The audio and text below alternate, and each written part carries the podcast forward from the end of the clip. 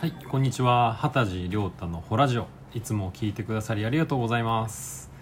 えー、前前前回前々回前回とあの友人の平野孔明氏にえーラジオにスペシャルゲストで来ていただいてたんですけれどもまあ第3回ぐらいまで出てもらおうかなと思ってたんですけどすごい盛り上がったんで あの急遽もう一回増やし ましたはいというわけで平野君よろしくお願いします、はい、お願いします、はい、で今日何話しましょうかねい、や今日はもう不思議話といったらねりょうさんもあのある存在とあ遭遇を 近接遭遇してる近接 その話を、はい僕がみたいな天狗研究家と名乗ることになったきっかけとはいういかはいですね、あの前前このラジオでも話しましたけど同じく代々木公園で僕は天狗に遭遇してまして、ん天狗ってあの、まあ、僕そもそもなんですけどそんなに詳しく知らなくてうんなんで研究するようになったかっていうと、はい下北沢でよくセミナーをやってたんですけれども、はいはいあのレンタルルームを借りてです、下北沢の商店街に天狗マークがたくさんあるんですよあーでまあそんなに気にす気にすることなく、えー、デングマークだと思いながら通ってたんですけど、でなんかある時チラシにあの商店街のチラシに「下北天狗祭り」っていう、はいはい祭りのポスターが貼ってあってうんうんあ天狗のお祭りとかやってる街だったんだ、うんで当時 セミナーをコラボしてたシャーマンの人と、はいはいはい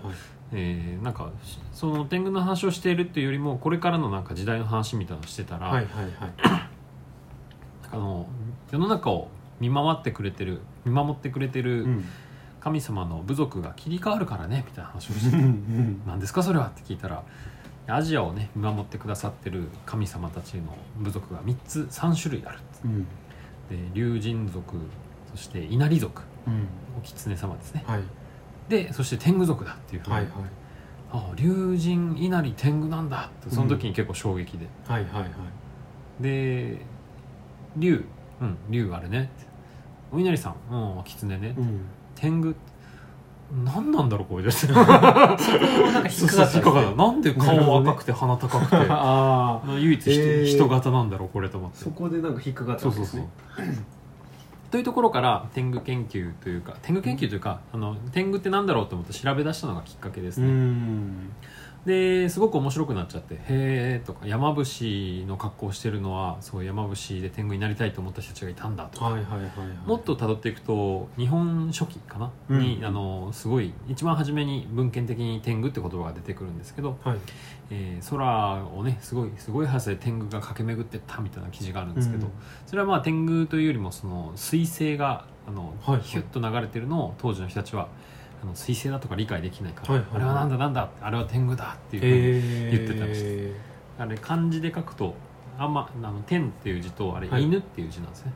あああ天狗そうそうはいはいはいで犬っていうのはあの狐とも呼ぶらしくてうーん天津狐とかっていうふうにも言われたりするらしいです、へえ天津きつうねへえというようなことを調べたり、えー文献詳しく調べてある文献があの数冊あるのでそれを買ったりうんで天狗好きだ天狗情報を知ってたら教えてとかっつったらいろんな情報が集まってくるすごい集まってましたよめっちゃ集まりました天ね狗グッズもすごい集まってきてましたよね高げたもらった りはりょうさんあのお面かぶってましたけどやっぱ頭巾がないとダメだと思うんですよねとかさあのあのおでこにくっつけるねあーああののちっちゃいそうそうちっちゃい頭巾をあのプレゼントされたはりいとか、はいはいはいまあ、それだけじゃなくて、えっと、天狗のお茶会みたいなのちょっとふざけたノリでやってみ たらまあガチのヤバい人たちも来ましてガチのやばい私天狗がついてるんですけどとかそれが今日行けって言ったのでここに来ま した、あやばいやばいやばいと思ってって思ってたら自分もやばい体験をするようになりましてですなねるほどなるほそどれがあのあれは2017年だったかな17年の2月の新月の日の、えー早朝です新ね月の日だったんです新月ねやっぱこうういうの結構重要だと思うんですよねああそうですねエネルギーがつながりやすいみうたいんな、うん早朝ちょっとそのシャーマンの人から教わった、うんうん第三の目を開く呼吸法をやりながらウォーキングをしてたら、うんなんか来たっていう気配を感じてええであの少し先の上空になんか来たって思って見上げたらあの光がなんかシュッて降りてきたように見えたんですね僕からしてへ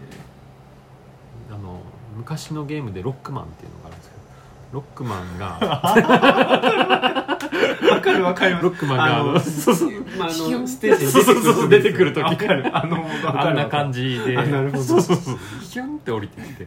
えなんか降りてきたって思ったらテングマンですね天狗はそうそうそうで、えっと、向こうの方から近づいてきてくれて僕もウォーキング中だったのでちょっと歩きながらああれあ降りてきたって僕の方も近づいてったんですよ、んでぼんやりとしたエネルギー体で僕は見えてたんだけどだんだんちょっとはっきり見えてきてうんうんうーんやっぱ顔のあたり赤いなっていう感じで、うんあこれ天狗だわって思ったらよりはっきり天狗っぽく見えましたへえでなんかもうただただ僕驚いてたんで、ううんわーとか思ってたらなんかあのいわゆる天狗がよく持ってるずあのうちわですねはいはいはいあれでなんか僕の方をちょっと頭のあたりでなんかファサファサファサってして「うむ」って でシュンってまたあの光になってはあまだ帰ってい帰ってきましたはあステージクリアみたいなステージクリア天狗マンが天狗がその天天狗と会ってからはなんか動きはあったんですかいやーやっぱりありますね天狗に出会ってうん天狗研究家って名乗るようになってからあのすごく、まあ、平野君と同じではい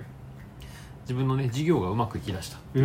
あるし、あとあの今まで僕の話とかに多分興味がなかった人とかうん「たちなんか怪しいことやってんじゃねえの?」ぐらいに思ってた人たちが多分、は天狗研究家って何よ?」ってちょっとこうあの低耳を持ってくれるようになったというかねへえそれはすごい大きな変化ですね大きいですねんそうそうそうそうだからなんか単なるヒーリングやってる人ですってところから天狗研究家ですになっちゃったんで、うんな何してんのっていうふうになるるほどなるほで、えっと、天狗の由来とか日本古来の、えーまあ、精霊というか、どはいはい時には妖怪時には神様として祀られていて、うっんうん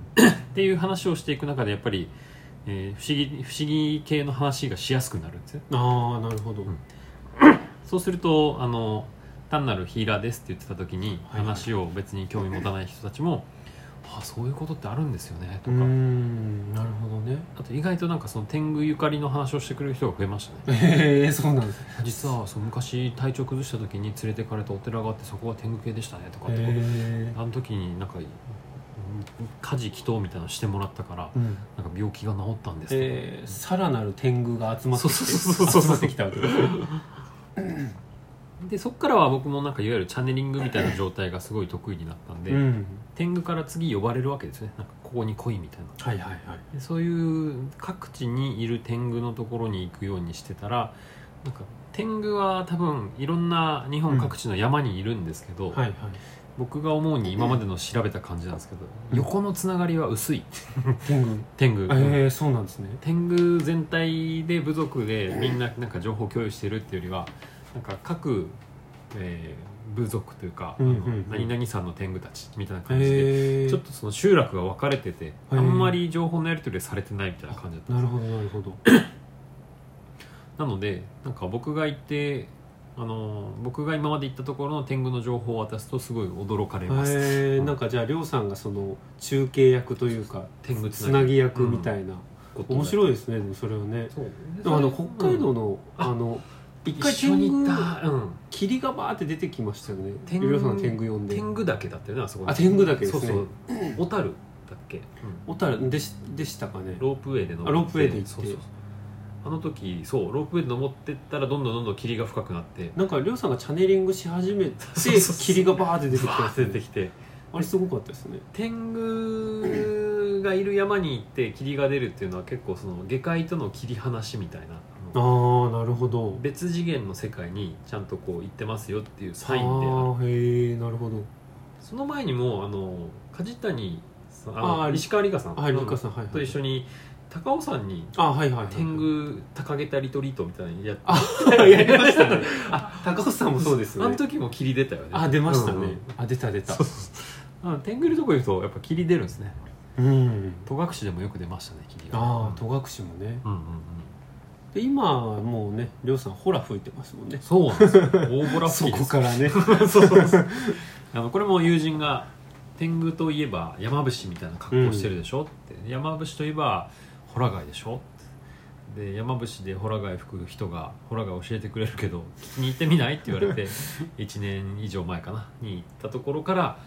ホラの音色にはまってほらね自分もホラ師になってしまいましたねねもうい、うんどんどんどんどん天狗になってどますんどん天狗になってますよねそうそうどんどん天狗になってるっす な言葉があれですけど僕のオンラインサロンのタイトルは「天狗になるくらいがちょうど いい」まああのちょっと自信がない人が多いのでねなるほあどのねちょっと天狗になるぐらいでグイグイ行くぐらいがそういう人たちにとってはちょうどいいよっていうふうな意味なるでほタイトルをつけてますどな,、なる